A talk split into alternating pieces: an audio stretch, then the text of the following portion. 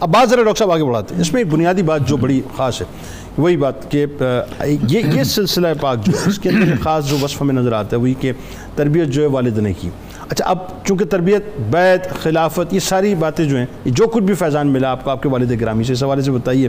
اور پھر تحصیل علم کا جو آپ کا سلسلہ، اور پھر جس علمی مقام پہ اللہ تبارک و تعالیٰ نے آپ کو فائز کیا، بتائیے۔ جی بہت شکریہ جی۔ بالکل جس طرف آپ اشارہ کر رہے ہیں کہ یہ ایک خان جو حضور غوث سکلین کی اولاد میں سے یہ جو خاندان ہے اس کا یہ ایک امتیاز ہے بلا شبہ کہ اس خاندان کے اندر اللہ رب العزت نے علم ظاہر اور علم باطن کو جمع رکھا۔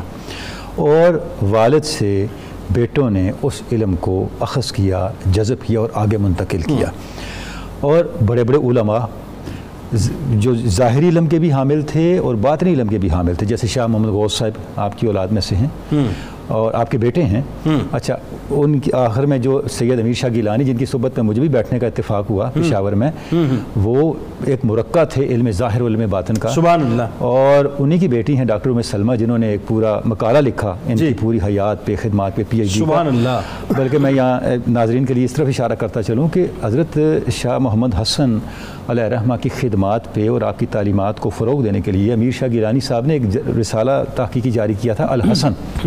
وہ اتنا معیاری رسالہ ہے آج تک جاری ہے اور شاید وہ پاکستان کے پہلے اس تصوف کے رسائل میں اس کا شمار ہوتا ہے جس پہ کئی تحقیقی مقالات لکھے جا چکے ہیں۔ سبحان اللہ۔ یعنی یہ اشارہ ملتا ہے کہ اس خاندان کے اندر کس طرح کی ایک علمی روایت علم ظاہر اور علم باطن کو جمع کرنے کی اچھا آج تک ہے۔ آپ یہ دیکھیں وہی علم وہی فضل وہی معرفت وہی مزارات کا سلسلہ وہی مطلب فیض کا سلسلہ وہ- وہی ولایتیں جو وہ جو اس کے چیز انداز ہے سے چل رہی وہ ہیں جاری نظر آتی ہے۔ ہاں۔ اچھا جب آپ ان کی تعلیم و تربیت کو دیکھتے ہیں تو ہم دیکھتے ہیں کہ دونوں چیزیں جمع ہیں۔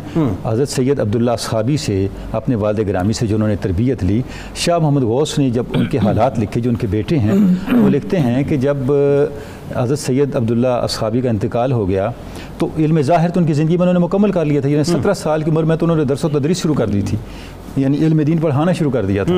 تو ان کے انتقال کے بعد ان کی طبیعت کے اندر ایک عجیب ترک دنیا کی ایک کیفیت پیدا ہوئی اور وہ سارے معاملات چھوڑ کے چھ سات سال تک روحانی مجاہدات اور تزکیہ نفس کے عمل میں مصروف رہے۔ یعنی مکمل طور پہ خلوت نے خلوت نشی ہو گئے۔ اور کیفیت یہ تھی کہ دن رات اللہ کے ذکر میں عبادات میں مصروف رہتے اور رات کو اپنے آپ کو غفلت سے بچانے کے لیے پانی میں کھڑے ہو جاتے کمر تک پانی میں کھڑے رہتے اور یہ کو- شور کنارے شور جو ہے شور وہاں کے پہ، اندر جو ہے اس کے کنارے۔ ہاں۔ بالکل بالکل۔ تو یعنی ایک پورا ایک مجاہدات کا جو ایک ہمیں عمل ہے وہ ان کی زندگی کے اندر نظر آتا ہے۔ یعنی باوجود اس کے کہ علم ظاہر اور علم باطن کی فیوزات اپنے والد گرامی سے لیے لیکن ان کو پختہ مجاہدات کے ذریعے کیا۔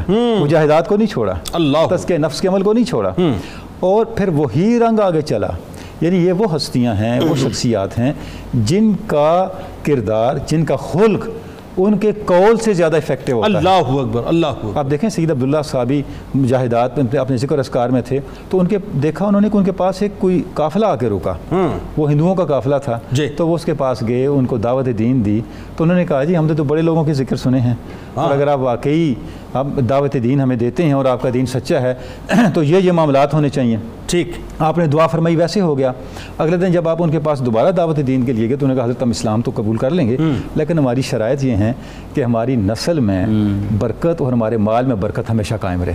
اللہ۔ فرمایا ایسا ہی ہوگا۔ اللہ۔ وہ مسلمان ہو گئے اور ان کے سردار کا نام آپ نے عثمان رکھا اور یہ میمن قبیلہ ہے جی۔ جو آج سندھ اور کراچی میں آباد ہے۔ بالکل ایسا ہے بالکل ایسا ہے۔ اسلام میں داخل کرنے والے میمنوں کے حوالے سے میں- جانتا ہوں بڑا خاص یہ کرم والا معاملہ ہے بالکل اصحابی کی برکت سے وہ ایمان میں سے مشرف ہوئے اسلام میں داخل ہوئے اور ان کے سربراہ جو تھا اس وقت کا اس کا نام آپ نے عثمان رکھا اور آج تک دیکھ لیں ان کی جو فیملی کے اندر وہ چیزیں برکات صحابی۔ رحمۃ اللہ علیہ کی بارگاہ میں میمنوں کی ایک کثیر تعداد جایا کرتی ہے اس اسی وجہ سے۔ ہاں اسی وجہ سے۔ ظاہر ہے جایا وہ نسبت موجود ہے۔